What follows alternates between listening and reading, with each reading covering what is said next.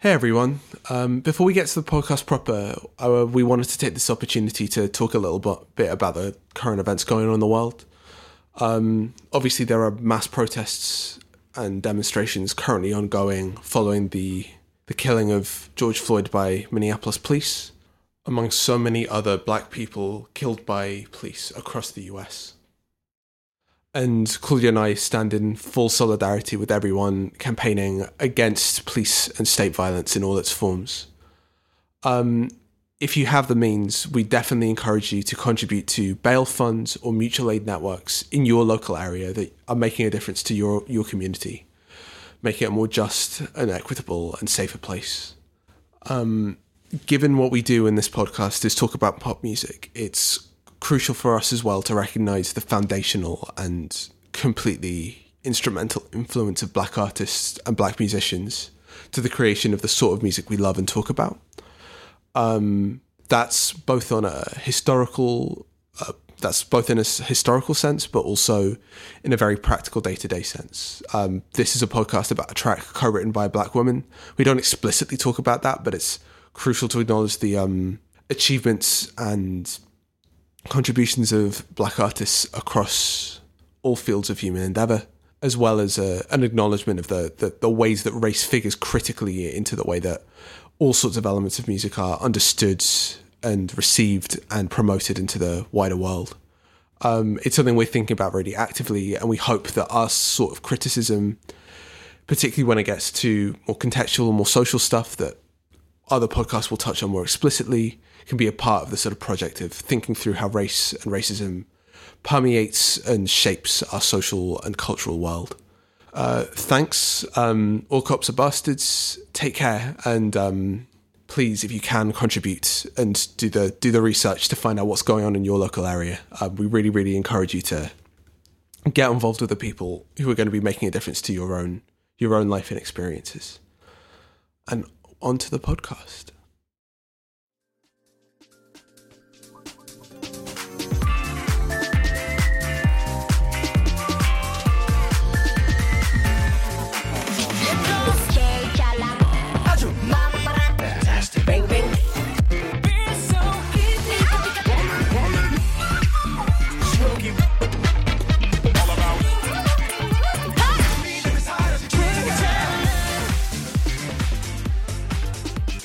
Hello and welcome to episode 5 of Stan Ontology, a K pop track breakdown podcast. I am Michael or Regression. Find me on Twitter at Regression. I'm Claudia, she, her. Uh, find me on Twitter at Claudia W.Y. Low. You can find the show at Stan Ontology on Twitter. A, a username that was unsurprisingly not taken. Somehow the unique combination of our particular interests wasn't um, gobbled up. Um, yeah, wow. um, but yeah, um, th- we have a thing that we do very much stand in that we think it's a great track, uh, a wonderful track that basically pulls together the, the, the bits and pieces we've been talking about for the last few weeks. It is Monster by EXO.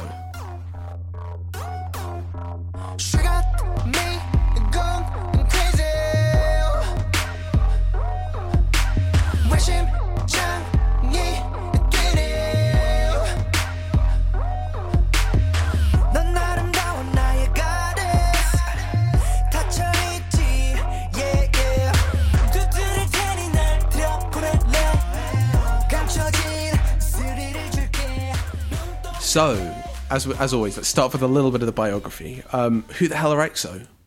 They are. I wanted to call them the pre BTS BTS. Like yeah, so like they didn't crack the US in the same way that BTS did, but they were very much as BTS were like the hegemonic power of boy bands for, of as of two to four, two to five years ago. Oh yeah, yeah they were huge. They just didn't make it all the way over to the west, but like you know the rest of the globe, the other side. Yeah, we, we forget that the, the rest of the world exists. Mm-hmm. It's a thing we do. Mm-hmm. Um, started out with the incredibly weird format of having two separate groups with two different sets of members releasing the same music, one for Mandarin audiences and another for Korean audiences, EXO-K and EXO-M. Yeah. So yeah, th- those were called subunits, and you know, K for Korean, M for Mandarin. Uh, they initially had twelve members, uh, so big, and of course split right down the middle into six and six. But uh, oh, and they debuted in 2012 uh, with the with Mama. I think that was their debut single. Yeah.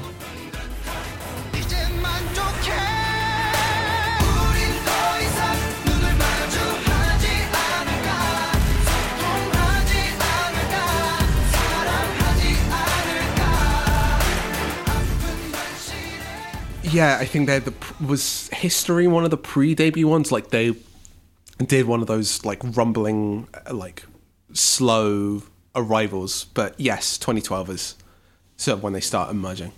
Oh yeah, yeah. It's like the the EXO were a very anticipated band. I think it's safe to say when when they debuted, Yeah. everyone knew that SM was gearing up to start another boy group. Every single member got teasers. The conceit behind uh, EXO is that they're all like they all have superpowers. They have twelve different superpowers, and they're all Sorry, sort of I like just- you just gotta. yeah, just take a pause to be like, yeah, this is a mid 2010s band. The the conceit was they have superpowers and there is CG and dramatic choral music to herald these like Last Airbender bullshit. Superpower, superpowered young men. It's kind Oh of great. It's great. It's great. Um, the whole extraterrestrial theme, actually, they still follow through with their branding now, um, especially around the live concerts. They're called things like Exoplanet, Exploration. These are their live albums I'm talking about. Uh, and so there's like a there's a whole outer space superpower sci-fi thing going on with them.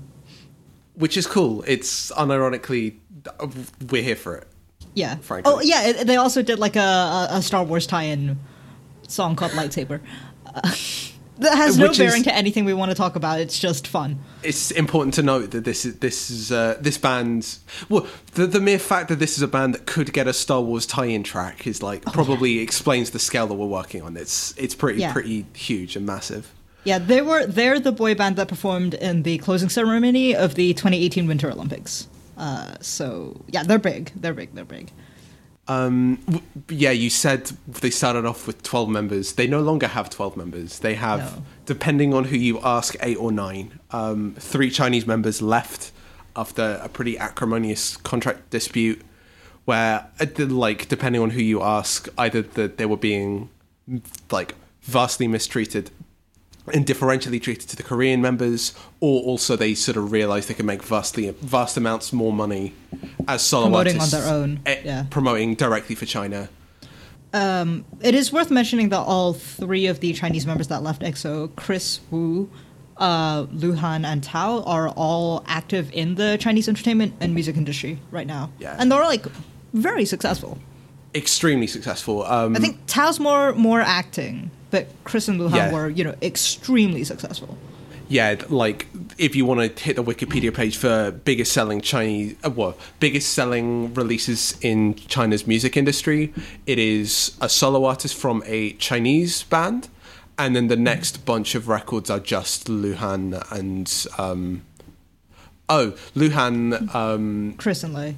Kris, Kris, and Lay, who is what I said, ambiguous ninth member of EXO, given that he appears very, very sporadically in the Korean releases, but doesn't really promote with the group anymore because not only is um, not only is he like extremely successful as a solo artist in China, but also because of some souring of relations, particularly in the sort of like ability to export culture from Korea to China.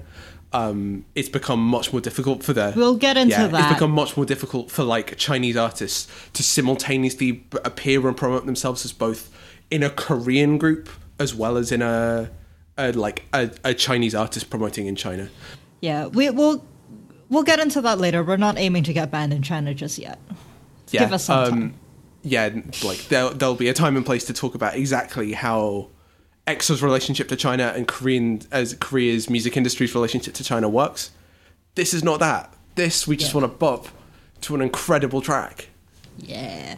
Anyway, so they are still currently active. Uh, a lot of uh, their members are actually also releasing solo uh, albums, solo works. Uh, but a lot of that is because uh, EXO's members are all hitting the age uh, where they have to do their mandatory military conscription. Um, so right now, three out of the nine members are enlisted. Uh, Xiumin, D.O., and Suho uh, are enlisted, and I think Suho, as of time of recording, enlisted like a week ago. Yeah, so in your world, that will be maybe a month ago. So, yeah, this is early stages of the sort of what we expect will be a fallow period. That said, EXO's last comeback, which was only a few months ago, to think at the end of 2019, um, was a, a six person release, given that um, Lay wasn't included, and so D.O. and Xiumin had already gone to the army at that point, but Suho hadn't. So, like, there are clearly going to be versions of EXO that appear that aren't um, that aren't the full indeed 12 but obvious, obviously but the full 9 The, the, there's also one other recombination of EXO, EXO CBX, that's uh, Chen, Baekhyun, and Xiumin, uh, who kind of split off to do their own studio albums and extended plays, not as a permanent thing, just like as a, as a separate project. yeah i think the rap line which is um, sehun and chanyeol did their own um, Oh yeah, yeah. Ex- solo uh, release as well EXO SC EXO SC. Uh, yeah, as you can tell, the the subunits are just the initials of the stage names of the people who are in them. yeah not vastly complex but um, yeah so very quick rundown of exo as a group um, so what's monster? Monster comes at a sort of a interesting position for uh, for exo as a group given that this is maybe two years removed from a very shaky patch in which their chinese members leave and they have to sort of like re-establish themselves as a group that actually functions having to like abandon their original strategy of the sort of split chinese korean focus. Um, and it works because the the immediately following release has um, "Call Me Baby" and "Love Me Right" as two like huge big singles, and they sort of hit their pinnacle with Monster, which is I think pretty easy to say like their single most successful track. It's SM Entertainment's single most successful music video in terms of YouTube views. I think that's like a obviously a moving target because like Yeah. newer stuff um, newer stuff gets more views. It's just the nature of the numbers going up over time. But um, like this is monumentally successful. Like super, super, super successful. Um, takes six years, uh, six months to hit about one million sales in Korea. Um, like smashes a lot of the like best of year lists. Like pretty much by consensus is one of the like great bits of modern K-pop. And I agree. I think it's a fucking wonderful track. I flippantly have have the line in our notes as it's a smash hit like every single song we've talked about so far and we'll continue to talk about. Yeah, so like at some point we'll get onto tracks that are like marginally less successful or fit into the sort of B tier. But like we happen to have picked in this case the most successful track by one of the most successful artists of the last decade. So Yeah. flat out we are talking about something that like blew the top off the charts and that's that's where we're at. Mm-hmm. So why are we talking about it? Um, the answer is basically we've been spending a lot of time trying to draw together all the strands that make up like the DNA of modern K-pop, and I feel like Monster is like the crystallization of all of them in the same place all at once. It's kind of like how if we said Gee was the introductory baseline for what K-pop is in terms of like superficial shallowness underpinned by like just a lot of work and a lot of complexity and a lot of very careful choices. Uh, Monster is kind of the the advanced course to its introductory tier.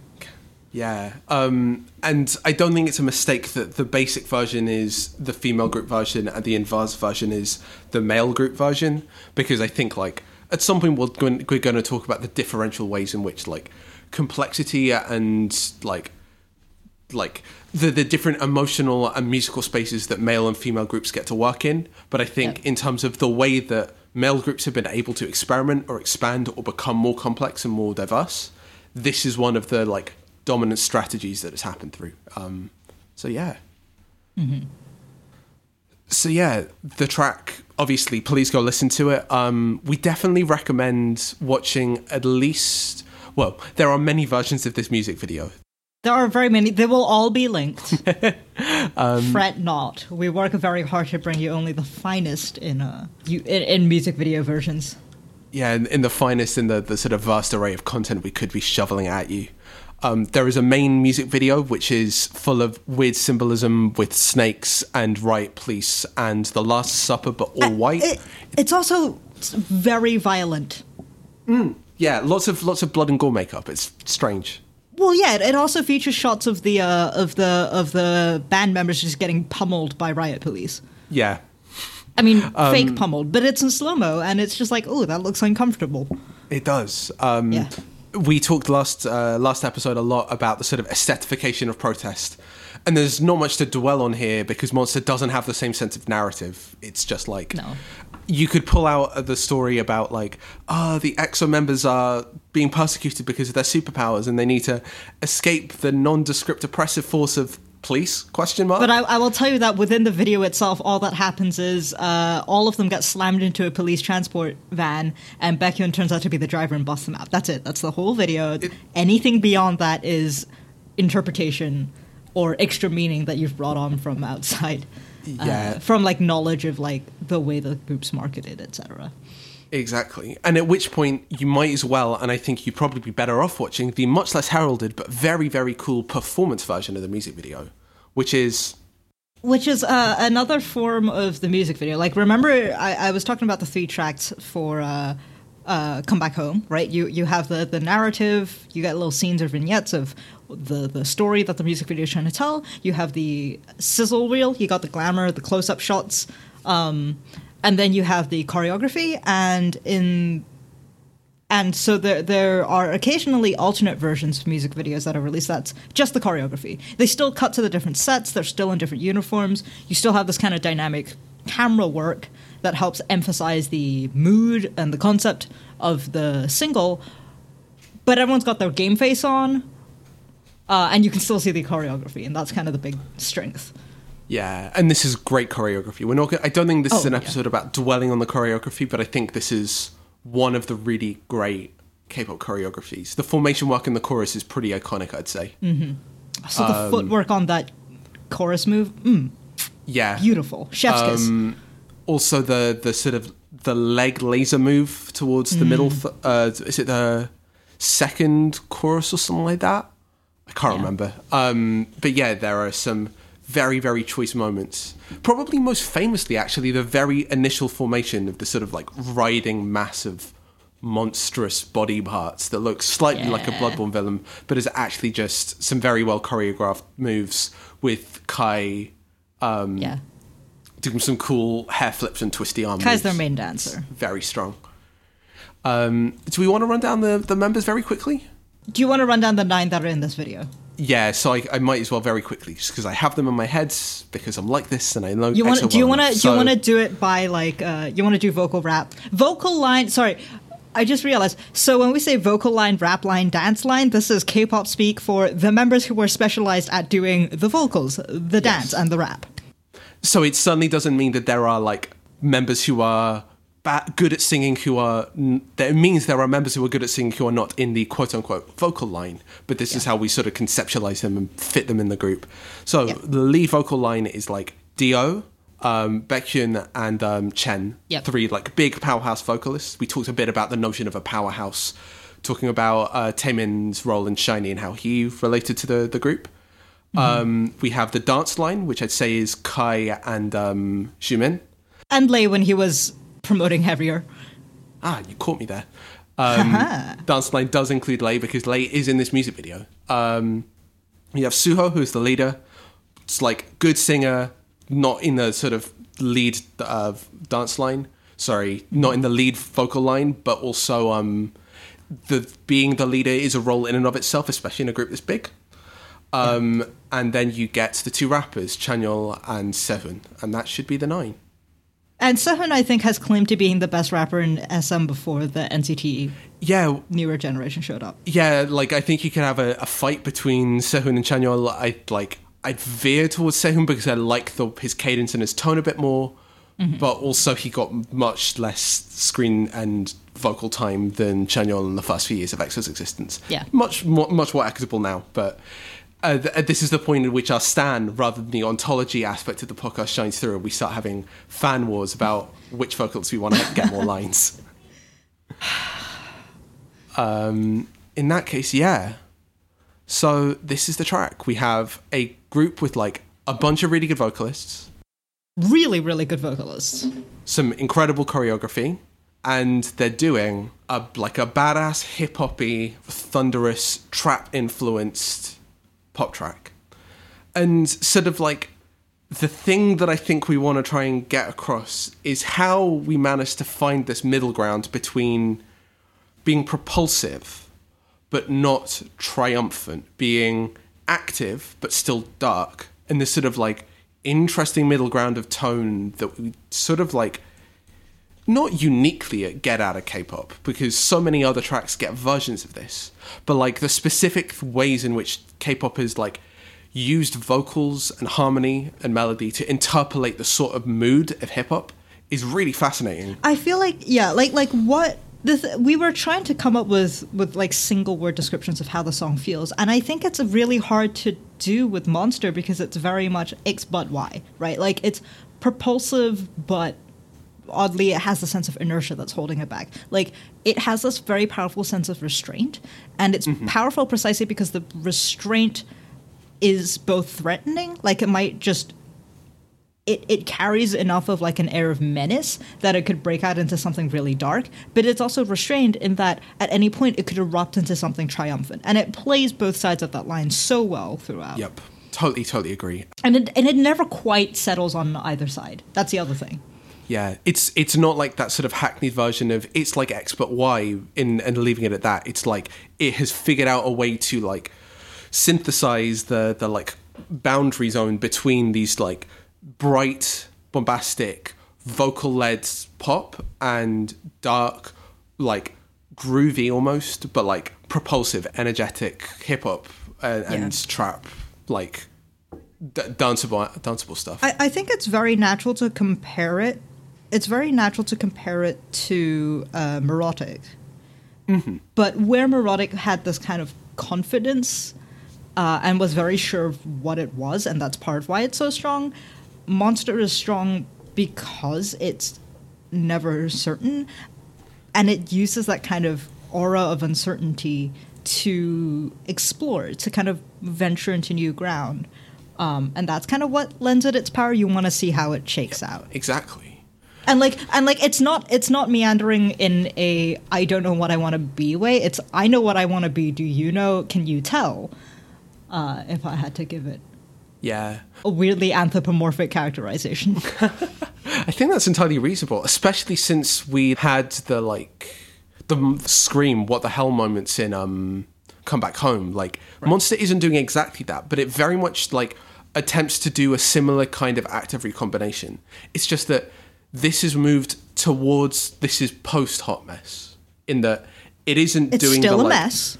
it's it's still hot and it's still kind of a mess but it's Oh, yeah. it's finally managed to like combine things in seamless and very deliberate ways that like i- make it feel integrated in a sense that come back home did not have um, and in that sense it feels very capable and very powerful uh, in a way that like come back home comes across as more chaotic or experimental exuberant Right.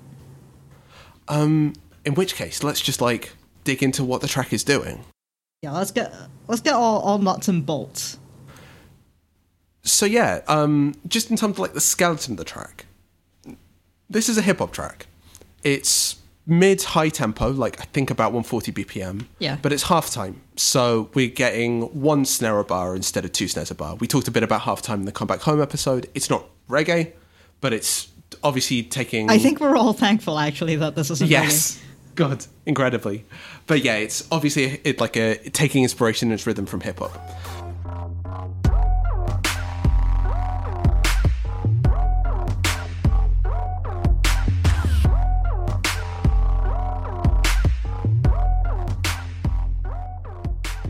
Um, in terms of like what that sound world is like, 808s. Now, the 808 is a thing that we have mentioned previously before, but at its core, the TR808 is a drum machine um, made by Roland. Very, very famous drum machine.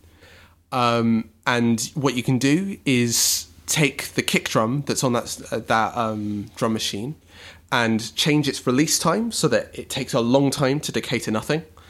And you will hear it sound out in a way that has the thump of a kick drum, but also the sustain of a bass line.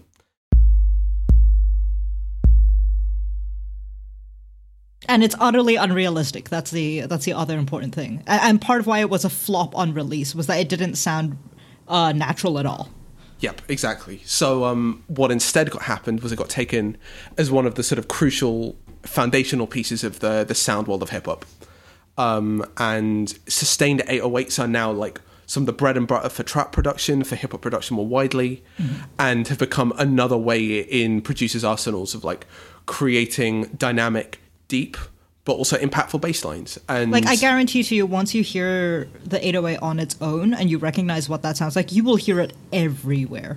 Yeah, I'm pretty certain I will just probably recreate Monster's sub bass line, the very low mm-hmm. bass in 808s very easily. And it won't take much effort on my part, but it'll be very obvious like this is what gives the track its depth and its heft and its weight.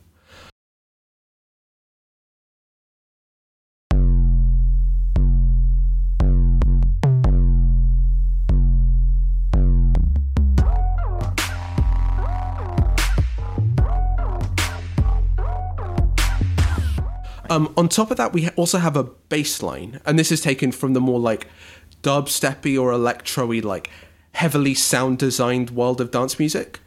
And this has got this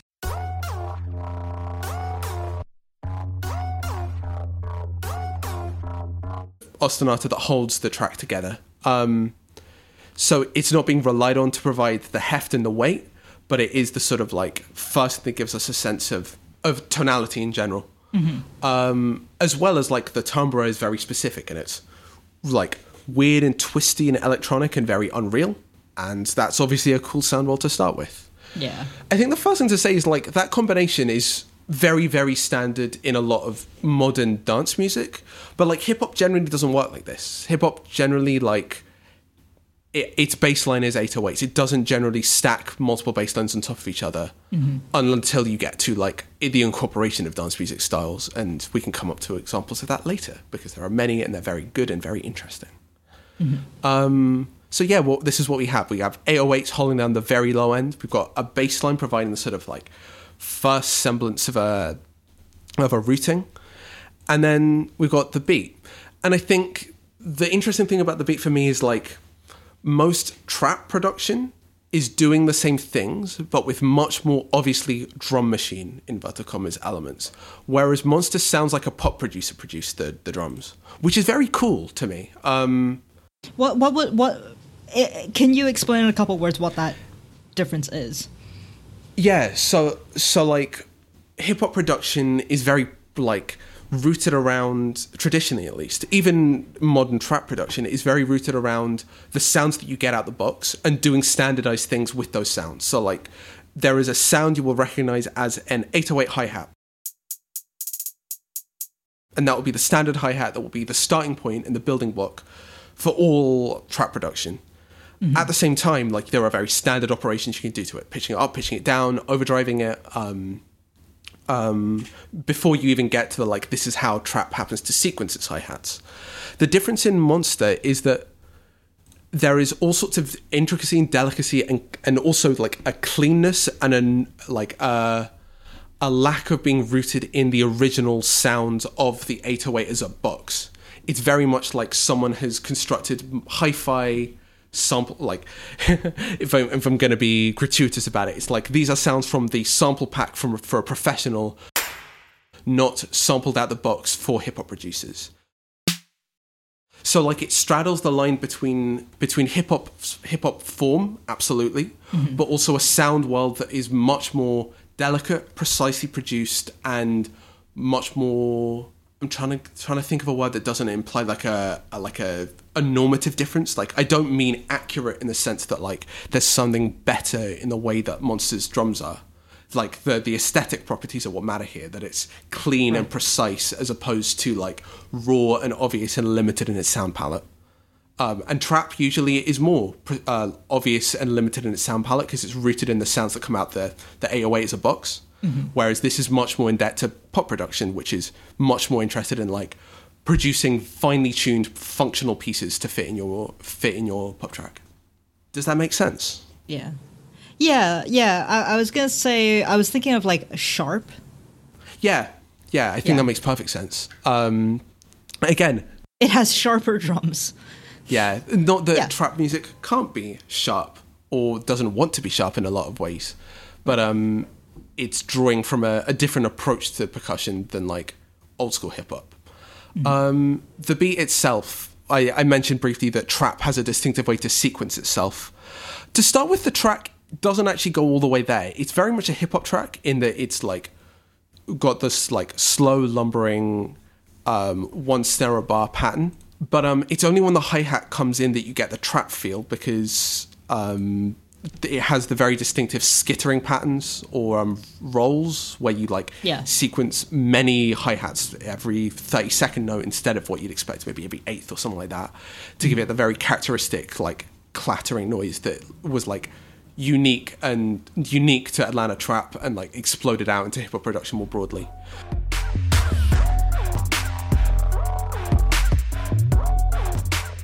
So like it triangulates some of the like standard hip hop in inverted commas with trap very specifically as a subgenre and like a particular approach to sequencing. Um, and then yeah, just sort of progressing through the tr- uh, the, the track. Like this is the, the that's the sound world of the verse. Um, electronic um, first 30 seconds is all electronic bass deep 808s skittering hi-hats and some more precise pop, produ- pop produced drums in the background and then what we get is the sort of build-up section Oh yeah. which is like I think when I first heard this track, it was like, oh god, this track goes places. Specifically when I heard this build-up section, because it starts going into standard time. You get the sort of pretty even four four the floor feel to the the pattern all of a sudden. Extremely like like so obviously signposted because they start putting claps in there. Yeah, Yeah. exactly.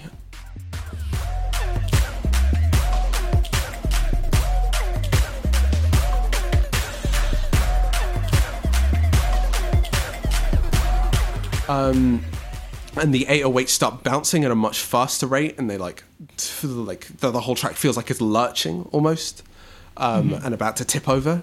That's what we're talking about. That res- that's propulsion, right? Yeah, and it, again, this is like this. It, I think when you talked about this track having a sense of menace to it, this is a big part of it. It's like it's pushing into places, and the explosion could be catastrophic, but instead it falls into this particular version of the chorus. Um, we haven't talked much about the vocals yet because the vocals, I think, I mean- cut- Right. I was gonna say Um, it's like so far we've been describing it very much in terms of like hip hop and trap, Mm-hmm. and then you get to the vocals and it's like not. Not that. It's not from So, that yeah. world at all. um, because we want to spend so much time talking about the harmony in this track, um, I didn't want to like jump in and leave with the vocals. But like, yeah, no, this track is very much a, a vocal first track, and the ability to But you might think is confusing because the verses go all of like only go up and down a handful of notes. yeah, um, it's just that they But- managed to stack harmony yeah, and stack stack layered parts, and then also just managed to figure out ways to write like very mellifluous lines, like very mm-hmm. like smooth like R&B style singable lines in the middle of this weird hip hop instrumentation. And like that's a real real achievement, I think. Like there's mm-hmm. something very special about finding a way to craft R&B or, or like standard pop vocal lines that actually work with this kind of instrumentation Oh yeah. and that and that leads to the chorus, which is the build up has to go somewhere. We had the the claps building up. We have the faster and faster percussion, like clearly signaling we're going to collapse into something, you got a rising synth in the back. and then we get ah this chorus. So so many things happen at once. First of all, we got to just say this choreo, this choreo, the the point choreo is just incredible. Um, Oh, it's so good. like it's become iconic with that foot move for good reason. Just the visual experience is like a very powerful one. I don't want to understate that. Um, say I, I we say we suddenly transition. We're back in the sort of rhythmic world of the verses, except instead of the sort of the hyper electronic, weird, awkward texture of the um the original bass line, we've got this sort of like expansive, wide, sparkly synth strings. Is I think the best way to describe the sort of synths in the background. Yeah. And the whole of the middle of the track is just filled out with massive vocal harmony.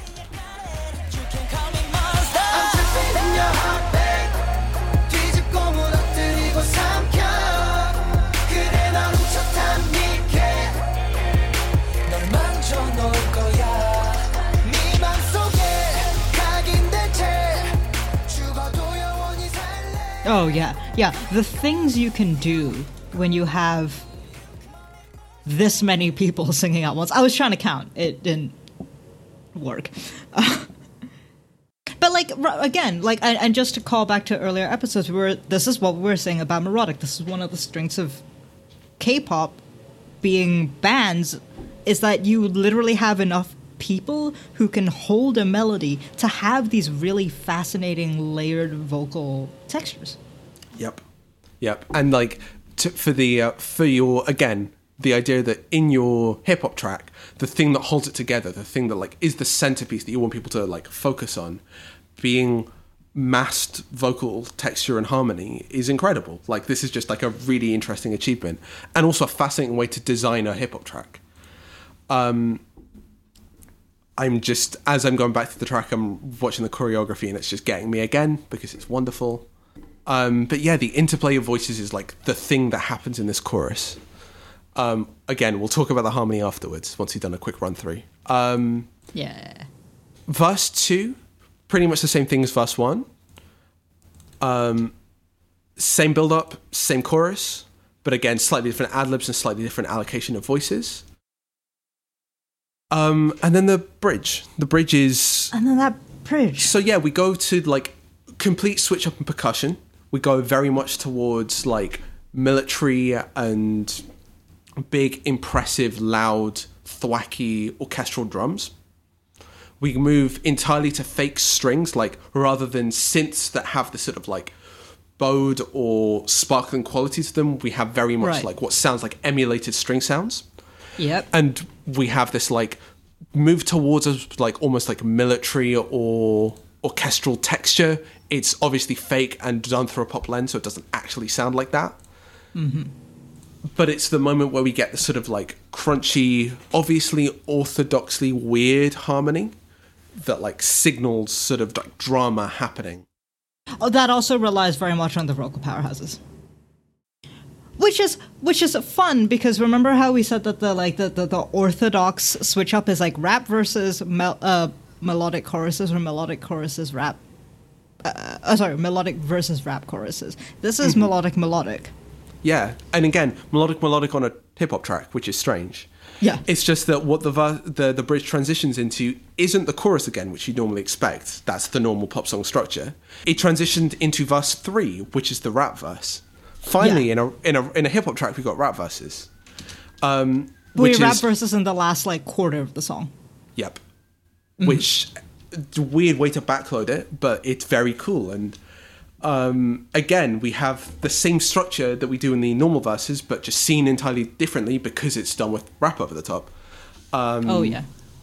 So Chanyeol and Sehun trade back and forth for a bit. And then we get the um, the the new version of the foot of the floor um, pumping claps claps going version of this has the very classic um, trap flow, which is the triplet flow. 날 그대로 받아들여 너의 두려움 걱정은 접어두려 네가 현재만 한 고통을 누려 더 깊이 빠져들어 널 맘대로 가지고 놀아 um, instantly recognizable to if, to if you've heard any actual trap music, but um, it is very distinctive. Again, like there are some interesting things to note. Like I think we have clearly moved a long way since the era of TVXQ's rap verses. However, like the the aesthetic approach in this version of this iteration of Korean rap is still like very much more spoken, very much more enunciated, very much more like actively performed than a lot of trap rap at this point is. Which is hmm. just like interesting stylistic difference. I just think like the obj- the objective quality is just a just a whole lot better now. Yeah. Yeah, I, d- I think that part is undeniable. And at which point we blast into final chorus. And final chorus, you know, is where they kind of let loose with all the ad libs. Yeah, D.O just blows the top of the track with ad libs. Um, it's this is where we get my favorite choreo move, which is that sort of leg laser line as Xiumin singing. Oh, yeah. the body the body control is exceptional and then one of the like exceptional moments in the track is the outro um both the just the sudden disappearance in the texture um to just synth and solo voice um one of the most incredible little acrobatic runs i can i can remember in k-pop Creeping, creeping, creeping, creeping, creeping. Yeah. Creeping. I can't believe we didn't say creeping as an adjective for the song. yeah oh god it's it's the right adjective That's a restraint on our part, but it's perfect. It is. Yeah. The track, you know, it's got that like creeping sense in that it's lurching forwards, never like exploding into like completely over the topness, but just like shuddering along slowly and menacingly. Ah, love it. So that's the skeleton of the track. I think we really, really love the track. Um, It's really good. We usually we usually will talk about things that are embarrassing, but like no, this is just exemplary. It's just yeah, great. We don't have things to pull out and laugh at. Not Um, even their hair. I usually laugh at the hair. No, this is just a, they look fine. Yeah, I mean, Kai had the weird sort of like half shave flop thing. Xiumin does look weird with his hair slicked back, but it's not like what what's going on weird. It's just kind of like acceptable parameters of. There's choices rather than objective failures. Yeah, yeah. It's like you know when we eventually get on the the mullet resurgence of like 2018, the 2018. late twenty. Oh God. one day we'll have to critique some mullets and we'll we'll laugh, maybe die very slightly, but also, to be honest, I did very much. We are recording this in quarantine. I very much did hit Mullet City about two weeks ago and have to ask a family member to very kindly shave the the the, the curly bits at the back of my head off. It was We all once had cool undercuts, and now it's mullet city. glass houses and all that. Um, yeah. so yeah, like amazing track. We really love the track. Somehow, this has become the formula. Yeah. So what? It, um, it's like this is like a very specific thing to become a formula. Yeah. So like now let's just sort of like go bit by bit and look for like some of what I think are the distinctive things about this track. So firstly, um I'm gonna say where am I gonna start with this? You want to start by the chromatic bassline because I think chromaticism is a little bit easier to Yeah. explain on account of they're just literally notes next to each other. So yeah, so I think the starting point in that case is chromaticism. So chromaticism is the thing where we've talked a lot about figuring out what key or scale a track is using. And the way you do that generally is you like figure out what notes the track is like emphasizing or hitting repeatedly. You put them together and you figure out that ah like they were they're generally hitting those eight notes and they're not hitting those those other remaining four or however many. And um, you figure out Based on that, based on that, like what key center the, the track has. Um, so yeah, like you can figure out that we keep hitting the key bass note, which is F. So we have a key center, which is F.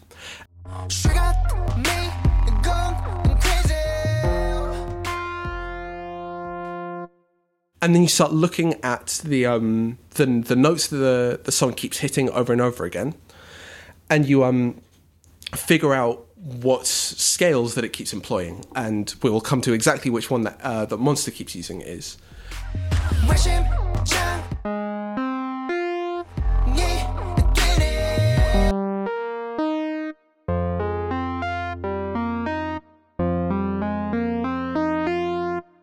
However, if we figured out what our key and scale is, we know which notes are, like in technical terms, diatonic, given our scale.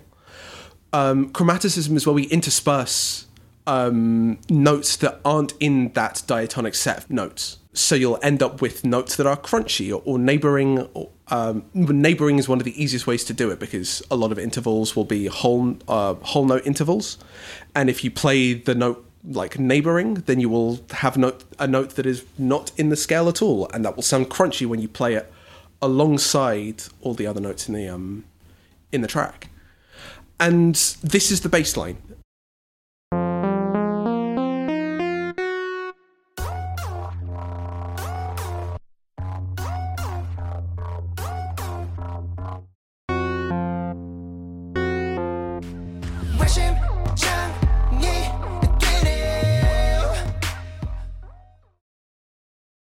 The F sharp and the bass line is not a thing that gets used anywhere else in the track.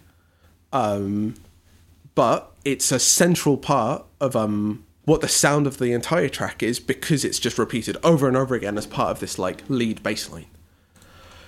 So um, having tracks that are tonal and diatonic, uh, but have chromatic bass lines at the bottom of them to sort of provide a sort of weird contrast between R and B singing maybe and chromaticism in the bass lines, which gives interesting clashes, interesting counterpoints, is like a big part of the sort of one of the templates of getting complexity in K-pop.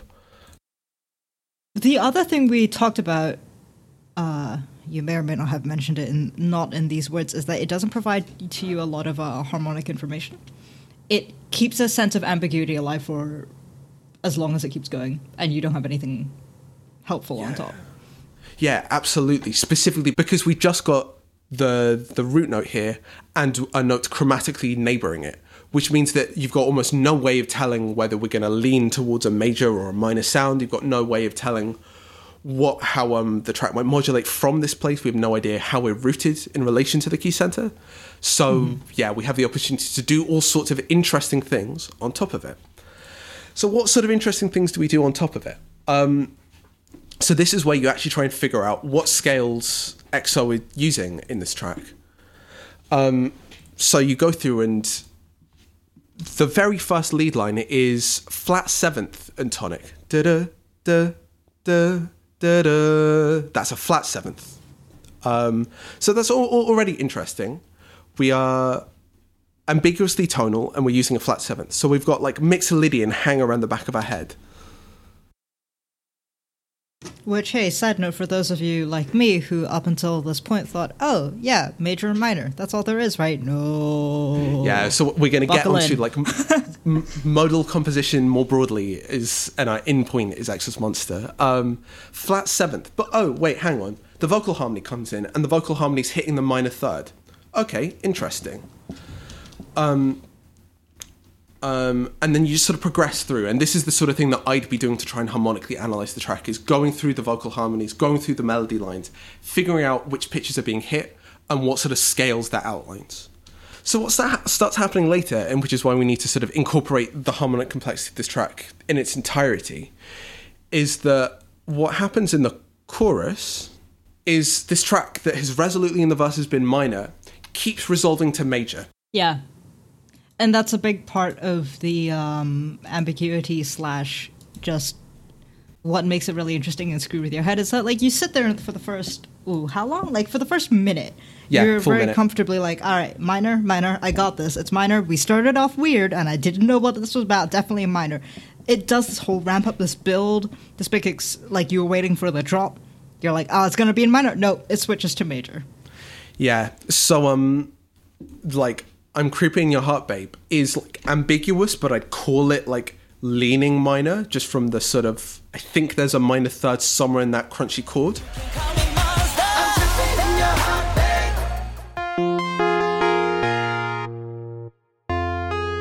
But then the second phrase immediately afterwards definitely resolves major in the um in the backing instrumental. Yeah, the synths are definitely. And then there is no ambiguity in the second time it happens. In the fourth phrase of the um, fourth phrase of the chorus, it resolves.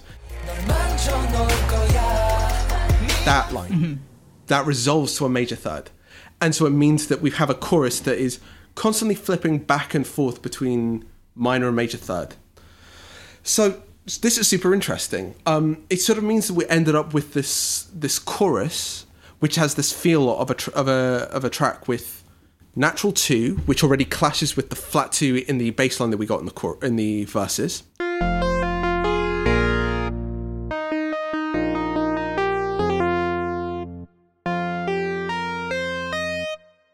We have major third that it get, keeps getting resolved to,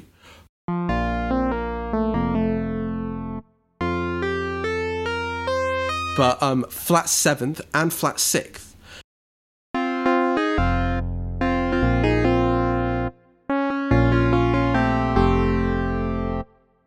And so we've basically got like a constructed or adjusted mode that we're using here. Um, Mixolydian flat six is the way I'd normally analyze this, which is, as I've described, root, natural two, major third, natural four, natural five, flat six, flat seven.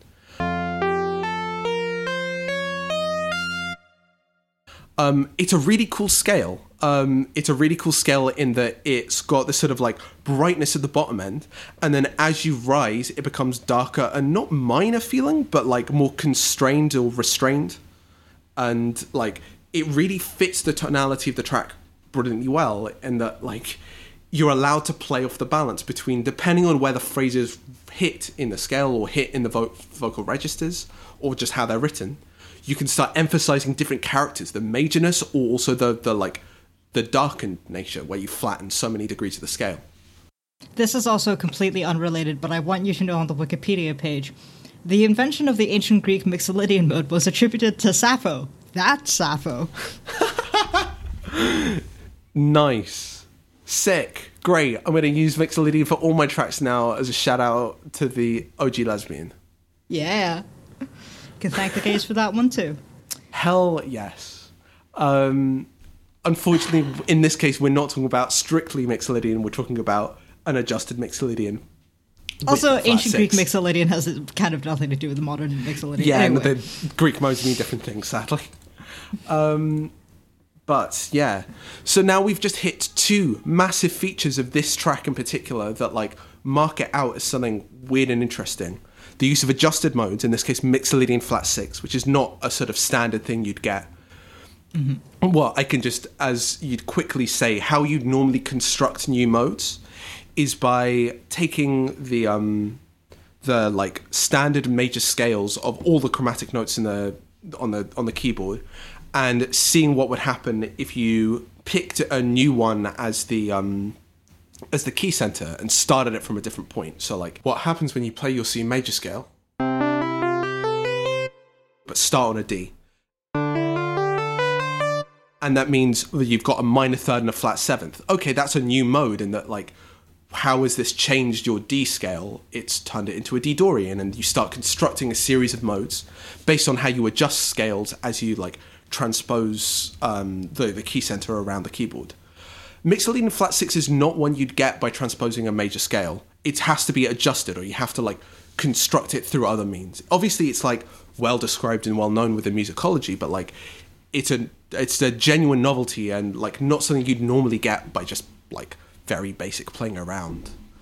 The hmm. second thing is modal interchange. The se- the second thing is we have a track here that is constantly flipping back and forth between different scales, between the natural minor and this Mixolydian flat six, um, and that means in, in effect we've got this major minor interchange. Like I I say um, modal interchange, which because the phenomenon we're talking about is taking chords from different scales or that point towards different scales. But really, what we mean is K pop's got this incredible ability to just like bounce back and forth between major and minor without moving the key center. Um, When we uh, like, there's another musical term which is modulation. This isn't really a modulation because we haven't moved the key center. We're in F something all the time. But whether we're in F flat six Mixolydian or whether we're in F minor is entirely down to where the harmony decides to go in any particular moment. And we interchange between a very major feeling one, albeit a darkened one, and a minor feeling one all the time. And that's just the facility that this track has to modally interchange. So that is three crucial elements chromatic bass lines, modal interchange, and adjusted modes, in this case the Mixolydian flat six. And now what I'd like to do is say that over and over again. while samples of about eight, nine, ten different K-pop tracks play, and see if I can just like do that. Remember, chromatic bass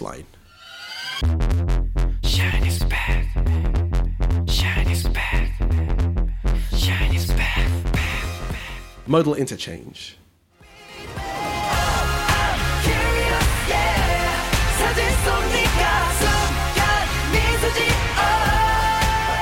Adjusted mode, and um, particularly Mixolydian flat 6.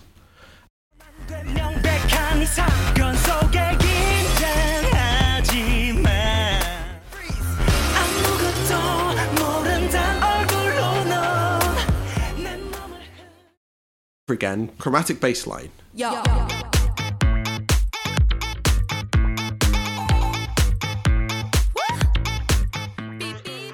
Modal interchange.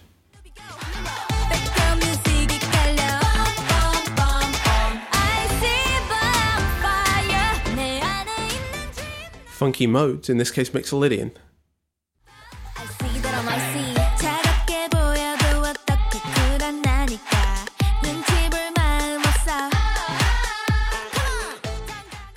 And I'll do as an alternative take, chromatic bass lines.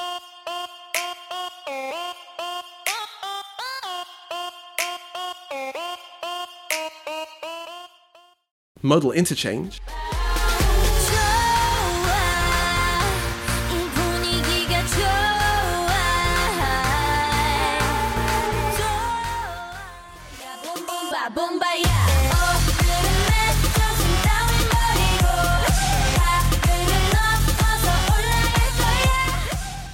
and adjusted modes such as a Phrygian with a major third.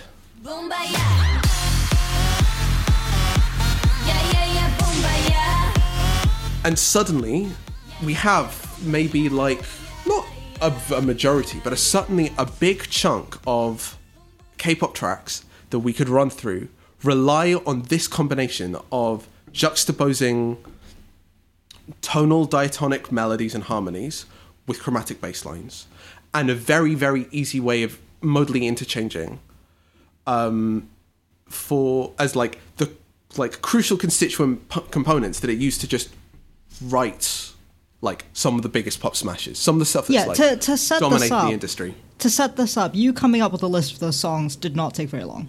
No, like it was both It was like top of the head, biggest smash hits of the last couple of years. Yeah, and like obviously not all of them do, and it's interesting to know which groups do and don't employ this. And which However, labels, yeah. Yeah, exactly. However, it's very, very obvious that so many of them do. And I don't think it's a mistake to say that this is some of the K pop I really like. Like, a lot of the stuff that I really like goes in this direction. So, Yeah. um, let's just run through the tracks that I presumably have played now. Yeah, sorry.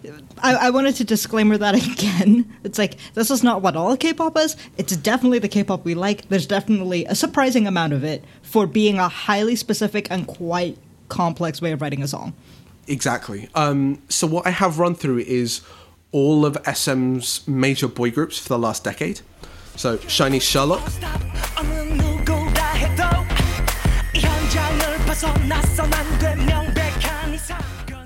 um, EXO's Monster, and their latest track, Obsession.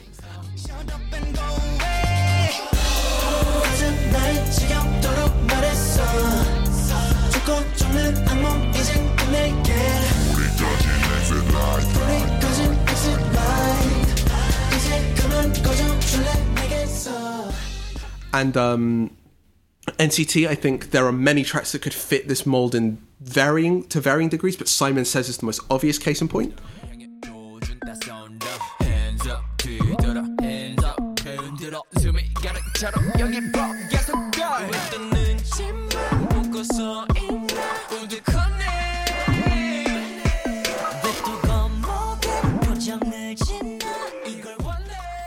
and Jopping, the single by SM Entertainment's supergroup Super M chopping chopping chopping you know how we get down dropping Um, Whistle by Blackpink, which we will talk about next week for other reasons, but But different label, not SM. not SM. Um, we have uh, Icy and Dalla Dalla, the first two singles by ITZY, who are a JYP group.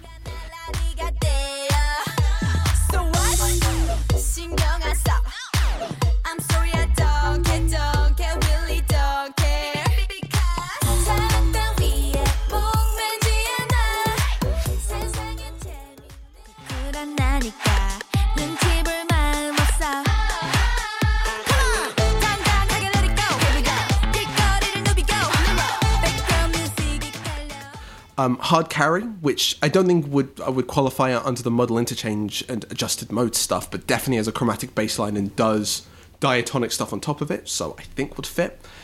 Um, which is a GOT7 track on JYP.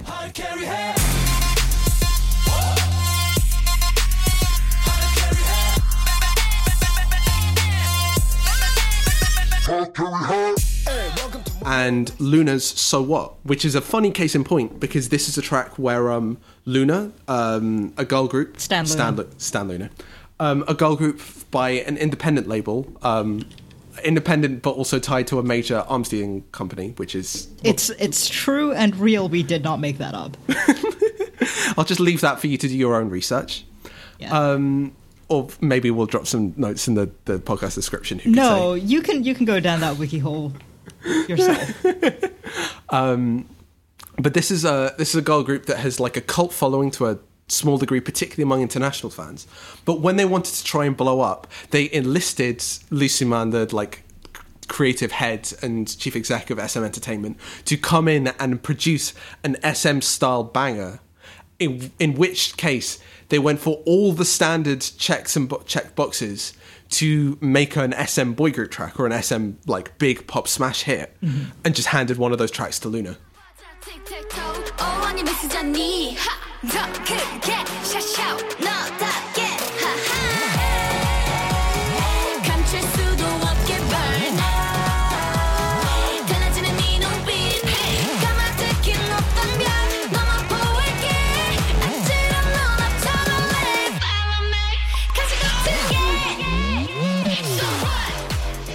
What?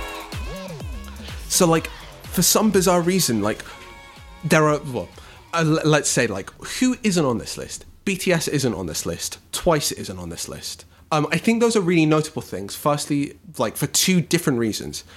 BTS, because they've taken their influences in a really different direction. Um, they are less interested in the sort of, like, very timbre heavy, very sound design forward, um, dance music approach and I've gone much more towards the sort of melodic hip hop approach. And like I think the point of reference are instead of like dance music and electronic music you'd look towards like Drake and The Weeknd as a sort of mm-hmm. like paragons of where the BTS are getting their like sound world inspiration from particularly in recent years. Also just straight pop music and keeping a very diatonic and very like un what I'm, I'd say unchallenging as if that's a that does have a sort of like normative characteristic way of like saying stuff is uh, like easy to listen to is I don't mean that as a slight I mean that as It's like pop. Like it's pop. That's not a bad thing. yeah we're talking about pop here like they very much decided that they want to make pop music that's accessible and enjoyable on a mass scale and that's how they've written tracks with Boy With Luv And uh, hey, it worked. It worked for them. Like yeah oh my god it was undeniably. Um, the flip side of this is twice who i'm not going to say are like constrained in the sort of musical space that they can explore inherently for any particular reason but like the tracks that they've been handed have fit a sort of bubblegum candy version of k-pop that harkens back much more to like the early girls generation stuff than it does to the sort of like post um, hot mess like explosion of like rhythmic con- complexity and r&b style stuff that we like we're talking about with monster Twice as Twice is a girl group formed by JYP, and they are the best-selling Korean girl group of all time. Yep.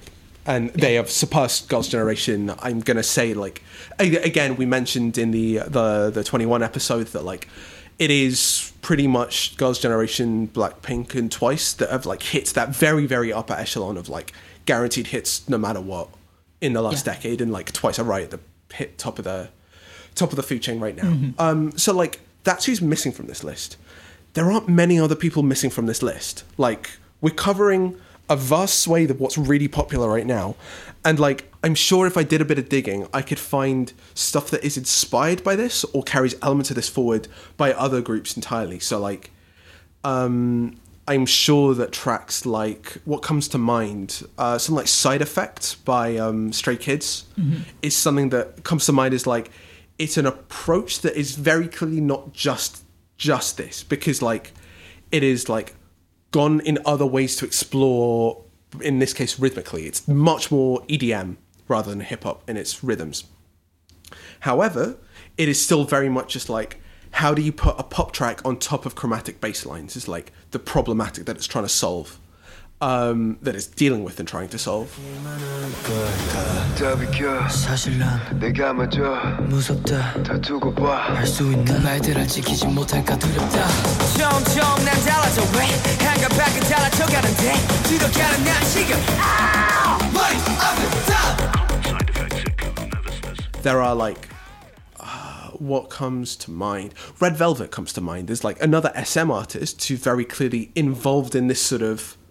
th- clearly got this sort of songwriting hanging over in the background whenever they're making stuff but they pushed it in more explicitly r&b directions and we'll talk about some of their stuff later.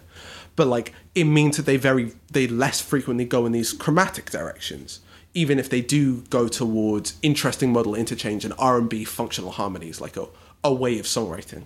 So like you get related things like a new wave of k-pop that is more edm focused and less into like harmonic complexity um, or in bts cases more pop inspired and therefore into less into harmonic complexity but like there's a, a massive strain of mainstream K-pop that is like smashing the charts using this formula: chromaticism, modal interchange, and adjusted modes as like its standard baseline formula. Right. As a way to answer the question of how do you start with these kind of very simple and sparse bass lines and then put an interesting and complex thing for your singers to do.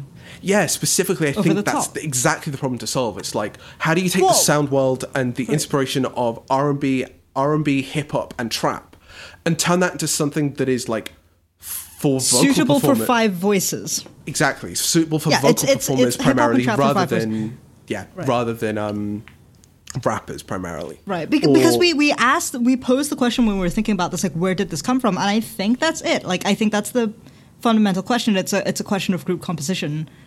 As in, literally, there are so many people in this group and they all need a thing to do. And so, you know, and, uh, you know, what are the bass lines that are in that are popular that are, like, that are, you know, a deep part of pop now at this point, right? And uh, how do you combine a song that has that as a bass line with the need to have dole out at least five different vocal parts, yep totally. If not more, and and include a dance break in there? like, so yeah i mean it, it hits all the marks in that you can you can have sections like this very naturally leans itself to sections that are chromatic and emphasize the sound design and the energy which will provide perfect opportunity for dance breaks. Or you will like be able to strip it back to like minimal 808 and the structural elements that will be perfect for rap breakdowns but also because you've got so much um harmonic like heavy lifting tools to be dealing with it works so well for these incredibly like lush, complex, and multifaceted vocal lines. And like I, I harped on earlier, like it's weird that you've got a hip hop track that like lends itself so naturally to this sort of vocal performance. But like this is what it's been engineered to do, and it's really novel that's been engineered to do this. yeah, Um, I will just like as an aside, the way that adjusted modes have been used historically in pop music is um, is not exclusively in this sort of like how do we problem solve around R&B is also to evoke of uh, like exoticism or orientalism. So like I mentioned Phrygian major third as one of the potential options for a uh, for an adjusted mode that you might be using which is has a very distinctive sound and I'll play an example of tracks that use it in a second um, but this is the Boombayah mode. This is the um, this sounds like it's evoking Arabic scales question mark. And again, this is the sort of thing where like Arabic music has an entirely different tradition and a different way of producing its harmonic structures. But like in Western music, what exoticism sounds like is using these adjusted modes to evoke the sense of of like what that music is like.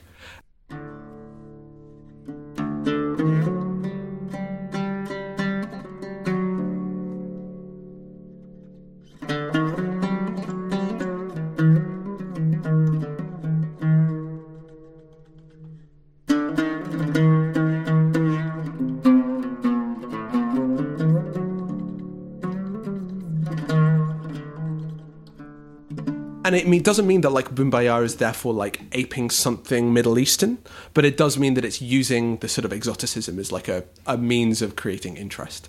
Like, Yeah. I, I say this without trying to like get into a, a substantive claim about Orientalism within pop music and songwriting, but that the uh, but the, the, the, the like tradition of using adjusted modes to like create a sense of weirdness that is associated with like foreignness and exoticism is like very long standing. This is unrelated. Mm-hmm. Um, I've been looking at Wikipedia on the various modes. Um, there is a page for specifically the Mixolydian Flat 6, or as they call it, the Aeolian Dominant. And I think it tells you something about its use in Western music. Carry this over to Western pop, that it's incredibly short. Yes. There's six, there's five lines of text on the whole page. All right? Yeah. it's got one, two, three, four, five sentences in it. Right. And it is this specific scale that is all over the freaking place in uh, K-pop. Whereas if you look at just the Mixolydian, there is literally a list of notable pop songs using it, and uh, oh, and it's categorized under the j- jazz minor modes. Yeah, so like this is clearly like Yeah. uh, the, when I talk about this, like I would not be shocked if to write write in this mode you'd need a vast amount of um like really really astute, really technical knowledge of how to put together like modally m- like modal composition as a technique in jazz and pop songwriting. That's what you need to be able to just like have the facility to do this. And somehow this particular We're coming back to jazz. yeah. No, that I mean Yeah. straight up, Yeah. like the the sort of formalism that was developed not out of classical analysis but out of jazz and pop analysis is like entirely different and entirely like exploring a territory that just like hasn't really been talked about extensively before. Um, I want to give a shout out to friend of the podcast Rowan, um, who has been helping me with some of the musical analysis, particularly for some of the tracks that will come up later, uh, not in this episode, but just talking about how some of the like failures of like standard con- standard conceptualization of harmonic analysis have just sort of like left a lot of pop music really underanalyzed when it's doing really inventive things. I think the contention isn't that the like pop music in the West isn't doing interesting things, and we'll get onto what it is doing that is similar. Um, but that like the whole system of pop music has like not really got the same set of tools that conventional classical music or sometimes even jazz music has to like explain what you're hearing in real time. And like if i can be a tiny tiny little part of getting people to think critically about like how the stuff that you're hearing works when it does work that's really cool um so like uh, now is the sort of point where like you pose the question what is western pop music doing Or well, the the two part. One part is what is Western pop music doing? Where is it going? And has Western pop music been influenced by? Well, I was obliquely asking, has Western pop music been influenced by K-pop now? Uh, the actual question I was asking was, are there Western pop songs that use those three elements: the chromatic bassline, the modal interchange, and the use of a adjusted modal So, like, my answer was, hmm, let's look at a lot of pop songs that are interesting in, in different ways and see if we can pick out the sort of themes and stuff. And the answer is there are a couple of different trajectories that we can look to to, like, try and find, like, answers. I think the answer has K pop influenced pop music. The answer is probably, but only obliquely and in, in small groups. I think the answer to is uh, Western pop music doing exactly this thing? The answer is actually no. But the answer is Western pop music using some of the different elements in different traditions from four different ends? Absolutely yes. So, first up, let's see if we can like go through this in a in a fairly like um like not rigorous but like trying to like be categorizing and like systematic in the way we do this so the first thing is like modal interchange broadly Now, this isn't unusual because modal interchange will encounter so many different things. Um, I sorry. Before we like jump into this, I should like demarcate. We're not really trying to talk about the whole history of quote unquote pop music because that could literally extend to a tradition that is like centuries old and expansive and unbounded in ways that we, we couldn't deal with. Also, I'm not gonna. We're not going to record like for three hours again. No, no, we That's can't just not that. happening. Put my foot down. But what we can talk about is like the small subset of music that is like produced within the like pop entertainment industry industrial complex that is hitting the Well, top we're of the basically charts. putting the same constraints on it that we are with all of these songs we're picking for K-pop. Yeah, exactly. I- in terms of like markets of like commercial success, uh, coming from slap bang in the middle of the industry, uh, you know. Yeah, and that actually have like a, a contemporary bearing on what we're listening to, what's Yeah. hitting the radio, the Spotify charts, whatever it might be. Yeah. So, um, where to start? I think the easiest one and the one that fits most succinctly is modal interchange. That's I think the easiest one to start with. And modal interchange is something that is common in its own terms because like borrowing chords from borrowing chords that are strictly not diatonic is just a thing that would happen all the time in R&B and jazz harmony. Like where as soon as you come up with like very very basic I will use technical terms like secondary dominant structures you will immediately start using chords that are not diatonic. And that's ti- entirely cool. If, if you, like me, cannot 100% keep up with all the technical terms, don't worry. I guarantee to you, after a couple of listens, if you just focus on what's different between verse and chorus, you will hear it. Mm-hmm. And the example that I want to bring up for this is Lorde's Greenlight. Fabulously successful track from Lorde's latest album, Melodrama. So this is a track that starts off in I'd like this is a problem, like analyzing pop music to try and figure out what the the the key center is is always a slightly hard thing because chord systems are cyclic and that gives you a problem where like it's not going to a particular place. However, the track starts off very firmly with this F sharp minor feeling, pushes through this like three chord sequence. I do my makeup in somebody else's car. We order different drinks at the same bars. I know about what you did, and I wanna scream the truth. and we're in the natural minor. And then the second half just sort of uses a couple different chords. We're still very firmly in F sharp, natural minor. The chorus, which which starts sort of hitting at about 50 seconds, you can feel definitely it's changed to major. That's not in and of itself remarkable. Like stuff modulates to major all the time. Like, oh no, we have a sad verse and we have a, a major chorus. That's not like stunning. So the very simple trick it does though is if we were to just like move to our relative major.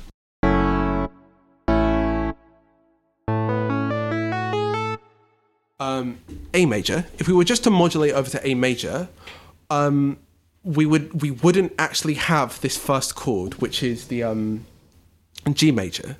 Um, we've modulated from this sort of F sharp minor slash A major to A mixolydian.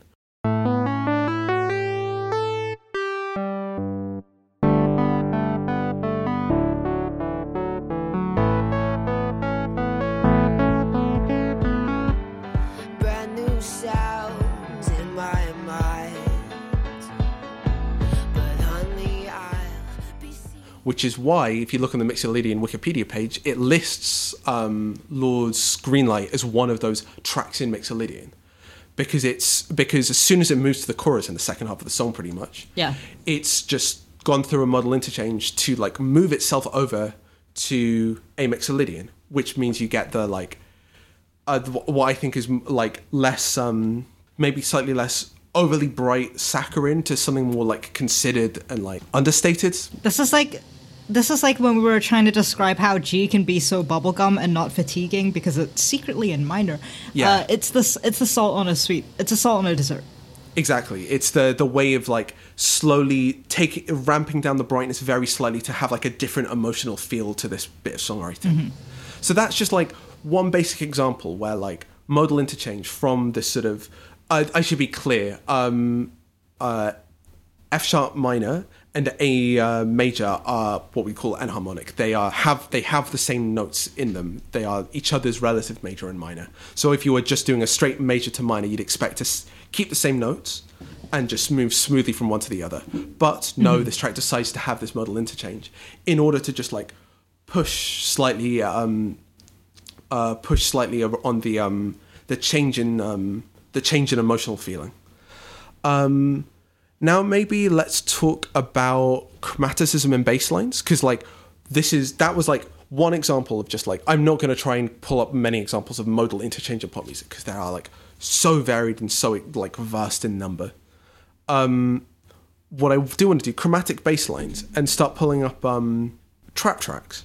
Now trap is a genre that like has interesting modes in it as well, but that's mostly just like not adjusted modes. It is just like Lydian is a mode that isn't com- commonly heard in pop music. Uh, Phrygian is a mode that isn't commonly heard in pop music. Trap likes it because it puts in and keeps in the harmony all sorts of chromaticisms that sound really cool and really dark and really menacing, and that's like trap sound world. But just the main thing is that like it means that you get tracks that are built around those chromatic bass lines as well as those like standard but darker and less common modes. So let's link Playboi Carti's Flatbed Freestyle.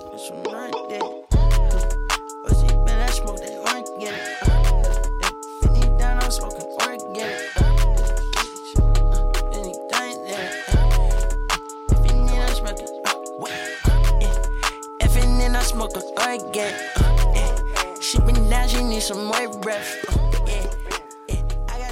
This is a very standard um, trap track that just happens to be because some tra- uh, trap tracks are written this way in Phrygian as a mode, which is a standard mode but just a less common one, and has that very characteristic darkness where pretty much all the degrees of the scale that are up for grabs, the second, third, sixth, and seventh are all flattened, so you get this incredibly dark sound.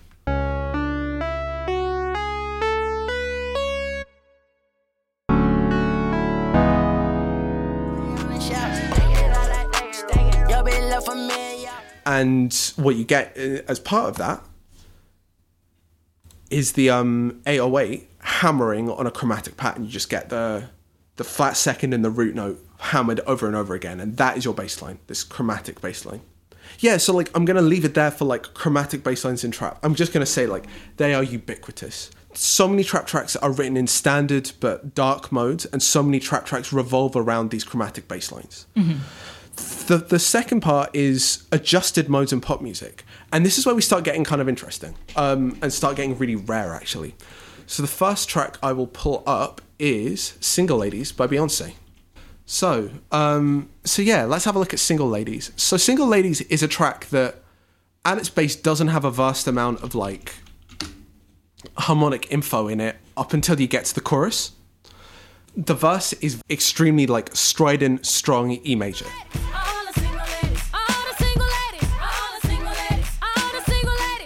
The first chorus, nothing to complicate things, still pretty um sparse. And then when you get to um about is it 50 seconds in? So at 50 seconds we get like the full like electronic instrumentation for the like Yeah. the, the the chorus. And so the things that you get are C natural in the bass line.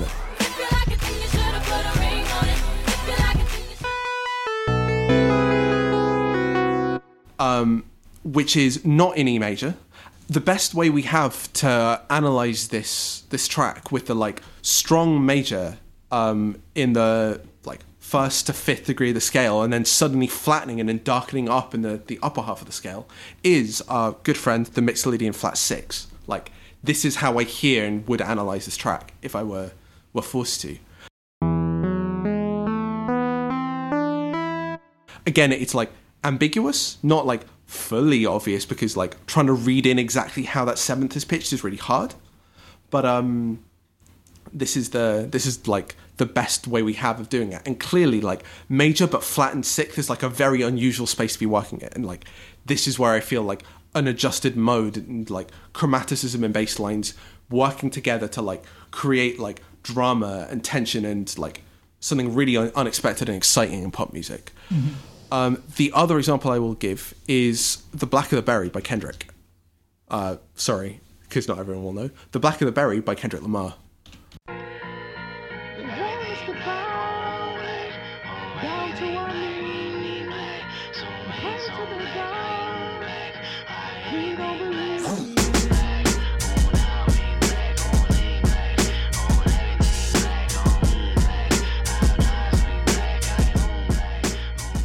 And the reason I want to pull this one up is because uh, this is the best example that I can come up with of a Western track actually using the Phrygian major scale, but without attempting to evoke a sense of exoticism, but instead using it to evoke a like a drama and a darkness, but while being major, which I think feels kind of noxious. I think that's the best way I could describe the way it's used in Blacker the Berry. So what we're listening for is um, the fact that the the bass line that we're hearing, or the guitar part, leads with the root and the major third, and then shifts to play the flat second and the four.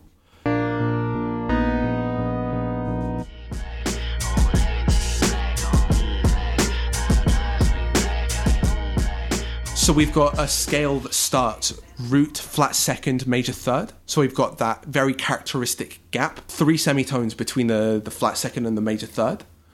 But we're still in major, and we've still got all the incumbent like brightness associated with that. Um, so the best way I have of at least describing the sort of harmonics, the sorry, the the mode of the verses are very much the um, this adjusted mode of of a Phrygian dominant or Phrygian with a major third. Again, not to evoke the exoticism, but in order to create this sort of like noxious, like twisted version of a major.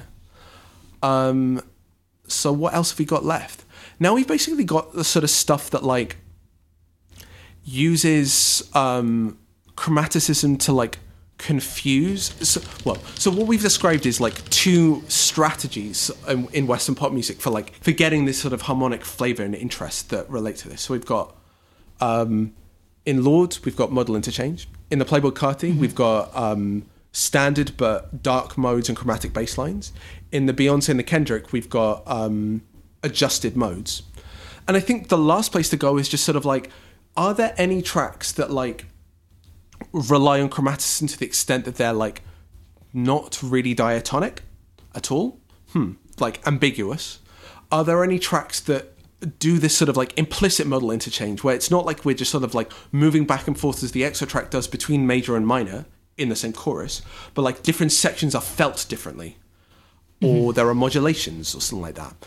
And coincidentally, this is the best I have to offer is Charli XCX's Vroom Vroom. Let's ride.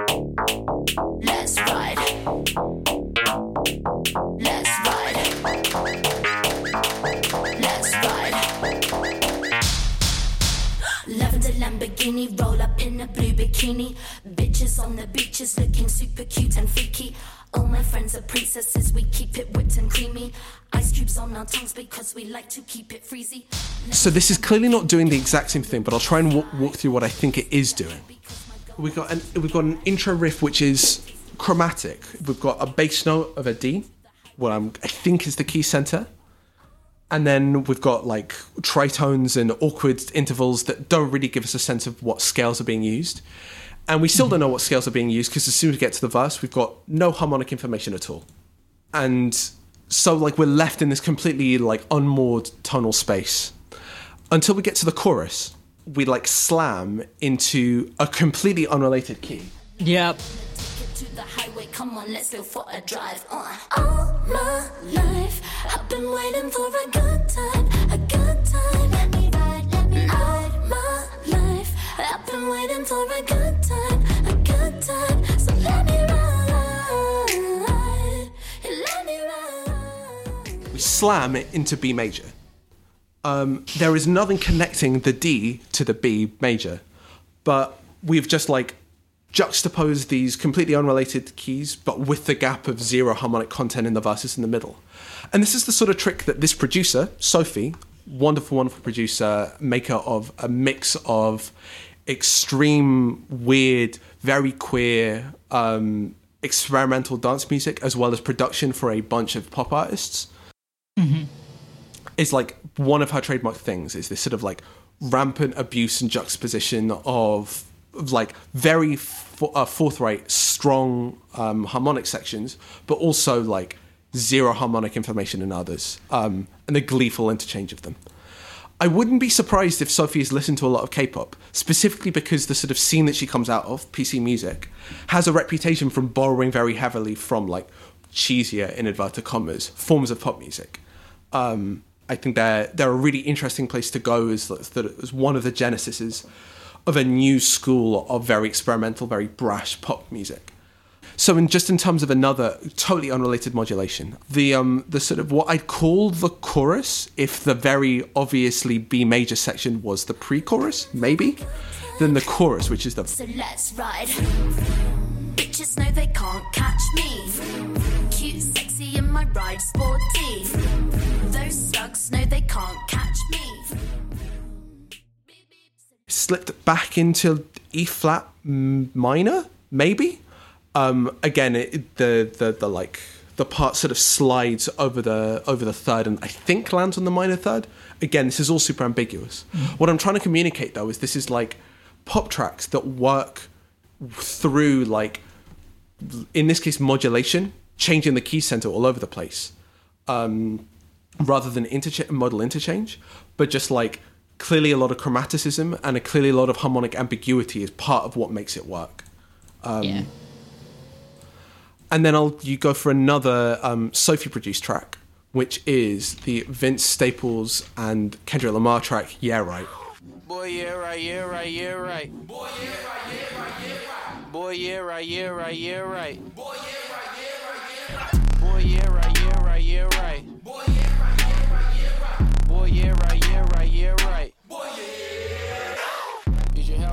Yeah, this is the first one I linked to you because I think this is one of those that like knits together some of the approaches most closely to how K-pop would, which is bizarre to say for a track that's like very much the lead single off a rap record made by a West Coast rap rapper with a feature by Kendrick fucking Lamar. Well, oh yeah, surprise. But yeah, no, like for some reason, somehow this is the the feeling that I get from it. It, Like relates much more closely to the sort of like approach to complexity in songwriting that you get from from oddly enough EXO or maybe ITZY. So this track has very little harmonic information beyond the super distorted 808 at the bottom of the track, blaring a, what I think is a B. Again, what you'll find with a lot of these tracks is um, that the, the harmonic information is made ambiguous because of the way that timbre works when you're doing dealing with like instruments that aren't like lead instruments that are meant to be voicing specific pitches. So overdriving drums to give them a pitch will sound much more ambiguous than like imagine a cello or a voice trying to sing a specific pitch or play a specific pitch. Um, same with all the sort of like weird swipey bassline stuff that in Monster really definitely does sound out that ostinato pattern, whereas this is like very much sort of like it's clearly pitched, but it doesn't have. Sorry, it's clearly like in a particular register, but it doesn't have any harmonic information to it. It's like noises rather than pitched musical material. which probably accounts for the prevalence of these being uh, these songs being described as uh, complicated without any further details because it's hard to because they're Yeah, you, it's Right. very hard to produce further analysis on stuff that like doesn't lend itself to the vocabulary that we're familiar with, which is tonality. well okay doesn't lend itself to things that they're that we're used to describing in Western music. Yeah, exactly. Like having vocabulary for like the sonic importance of timbre or the interrelation of timbre and um, Felt's harmony is really, really hard. So the thing that we get in this track, we have this blaring B natural. Sorry, we get this blaring B 808 bass line with some um, cool chromatic adjustments in the the chorus. In the midsection, about one one twenty. Which I described when listening to this as, oh, this is the closest to just like a weird K-pop turnaround that you've sent me for a while. That's in English.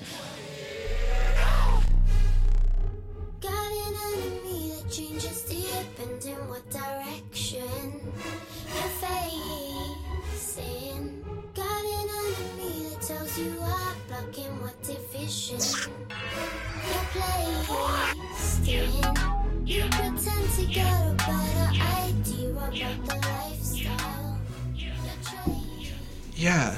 Um it's it's this weird like kind of how could you describe a sort of Flume and Sophie production in characteristic times? It's like airy, breathy, light, but still kind of lush somehow, like a very digital na- natured lushness. It's cool. Um with this weird effective vocals. Well, actually, think of it as like a real, uh, as like a more electronically influenced and distorted version of Monster's vocal breakdown. Oh yeah, absolutely. Um, but yeah, like this sequence is like, how would you describe it harmonically? Like, I'd probably say it's in um, G sharp minor.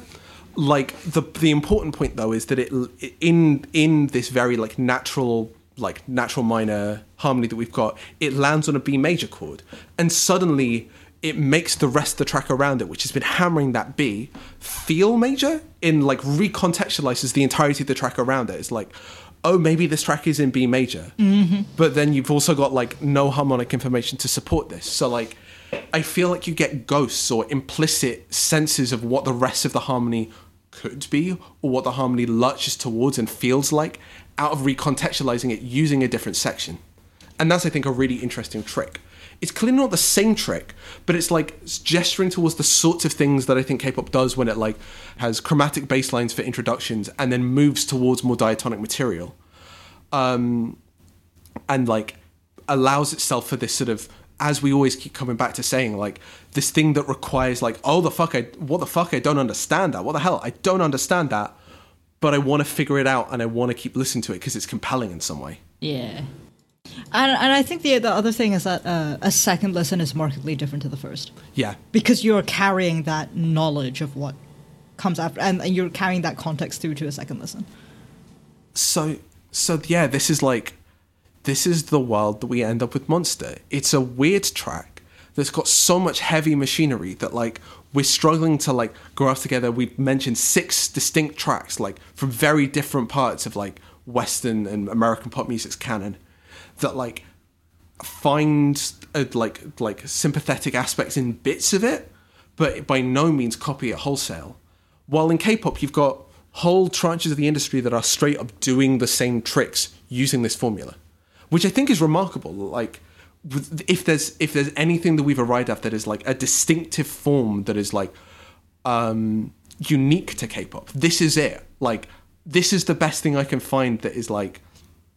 Of course, everyone is using elements of this. Maybe some tracks use it wholesale, but like the the frequency and like prevalence of K-pop smash hits using this standard formula is pretty remarkable.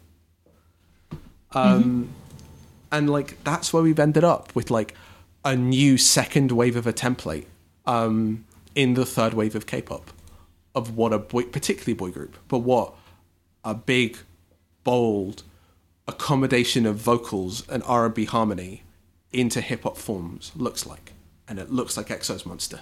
Yeah. They fixed. They fixed. They fixed the moist rapping.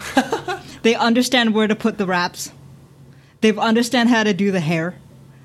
so much better now. The makeup's all on point. They've liberated them from the box, if only to shove them in the back of a van, temporarily. So like production value wise, this is just oh, oh so much better. Is there any like fun product like like general stuff we want to chat about now, or is, is it time to wrap up? On Monster, I didn't really have anything. I feel like we should mention the dance practice video. The the dance practice video, and I use that term loosely. Uh, imagine it in commas. Is has way more views than the uh, performance video that we linked and prefer. Uh, although I will say that I personally listen to the dance practice version way more, and it was around. It's like this is I feel like the the monster era dance practice video is the point where is about the point where SM starts treating dance practice videos like a lower budget performance video mm-hmm. that can that can claim authenticity and closeness in a way that a music video can't and like I feel like it's very much part of the like, oh, we're on top of this social media game now. We're Yep. on this like fan challenge. There's like a certain kind of interaction with the fans that the dance practice video has become. Like it is it has become not that it wasn't already at this point, like the carrot to get fans to just keep watching the music video over and over again.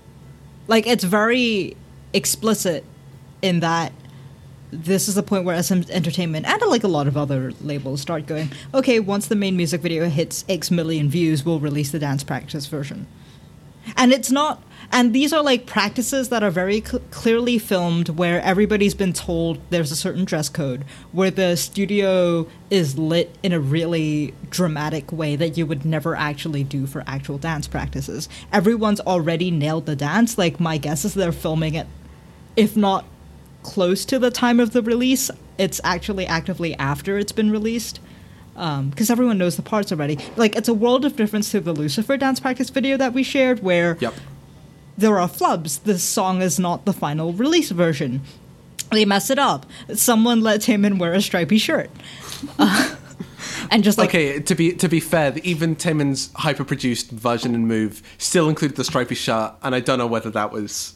I think at that point that's just because Taemin was like respected enough to have his way in certain Yeah, things. you can just do a thing if you're if you're that big. he's yeah yeah at that point like he's just allowed to but like my point is for the lucifer video he didn't have to convince anyone of anything that was just the shirt he was wearing the day Yep. but they decided to record it and that was the recording they decided to release as like a fun treat for their fans whereas by 2016 we've gone through the 2015 phase of sm artists all like making a recorded introduction where they all sit together and politely like say hello to the fans and introduce themselves and talk about the experience of filming it where it's like this where the dance practice video is this bridging point between the like insta live and an actual like behind the scenes footage kind of thing Yep. and this is just full on like we're pretending it's behind the scenes but it really is not Yeah, and th- this is like yeah. We haven't talked about it super extensively because we've been so heavily concentrating on the musical aspects and the sort of like genealogy and progression through music, but like this sort of intimacy boundaries between artist and um, audience and the sort of constructed artificiality, but also the like very constructed deliberate. authenticity as well But yeah, this is exactly it's the flip side, which is the Right. like constructing platforms by which you can authentically relate, and the the means by which that happens, and the commodification through which you can enable that to happen, Yeah. is like all part of what I think like some of the like social aspects of K-pop that like are genuinely kind of strange and unique, and that have slowly been being imported to the UK, uh, to the US, US and UK. Yeah, yeah, it's K-pop fandom. Which, like, trust us, we want to talk about it. It's just also, you know, a year ago we made the foolish decision that we had to reel through the entire history of K-pop first. Yeah, well, we we decided to go for the short, only the last decade, and ended up picking ten tracks to just talk about the music. We'll get on the big themes stuff next series, which I promise we've already plotted out. Yeah, yeah. so you've got a lot to look forward to, and you want to do a teaser for for what's going to happen next week? Because we're finally back to a girl group. Yeah, we are. I say finally, as if we didn't do that last. It's Red Velvet. It's one of these nights. And we are finally going to talk about, we've been promising it for a while now, like how girl groups get to explore a very tightly constrained boundary of uh, emotion and concept. And how Red Velvet are one of the few groups that can bust that bust that like conceit wide open. Yeah. Um, Alrighty. nice. So yeah, next week, Red Velvet's one of these nights, wrapping up our like SM fetishism. Next episode. Oh, God. Not next week. Oh God, Christ! Next week. Uh, God, no. Next episode. um, finally wrapping up our SM entertainment fetishism um, with what I think is their new, well, their like current most exciting group. Yeah. Uh, do I actually mean that? Maybe not. I really like NCT. Ooh. Yeah, well, that's just that's only because they cheat with NCT and have put like three different boy bands together. Yeah, this is the problem. Okay, uh, this is the point at which, again, the stand side of us shines through, and we were like, who do I really care about more? Um, I don't know. That's a hard question to answer, but like clearly, you know where our allegiances lie. Yeah. I promise we will talk about other groups from other other labels later. But we thought these this is again storytelling time. SM really did dominate, um, and the best way to explain the story is through what dominated and how it did. So yeah, Yeah. Join us next time. So once again, I'm Claudia. Reach me on Twitter at at Claudia W Y L O. take care, and we'll catch you next time. Oh, you're not gonna do yours. Oh, okay. oh shit! Sorry, I blanked and didn't clock that that was a thing I was supposed to do. Um, yes, you can find me on Twitter at regression um, with three S's. And again, again, follow the podcast at at Stan Ontology. I noticed that a lot of people are having difficulty adding the RSS feed to your podcast player of choice. We'll look into that. We are attempting to get ourselves on iTunes as we speak. So, mm-hmm. All right. Unt- until next time. Bye.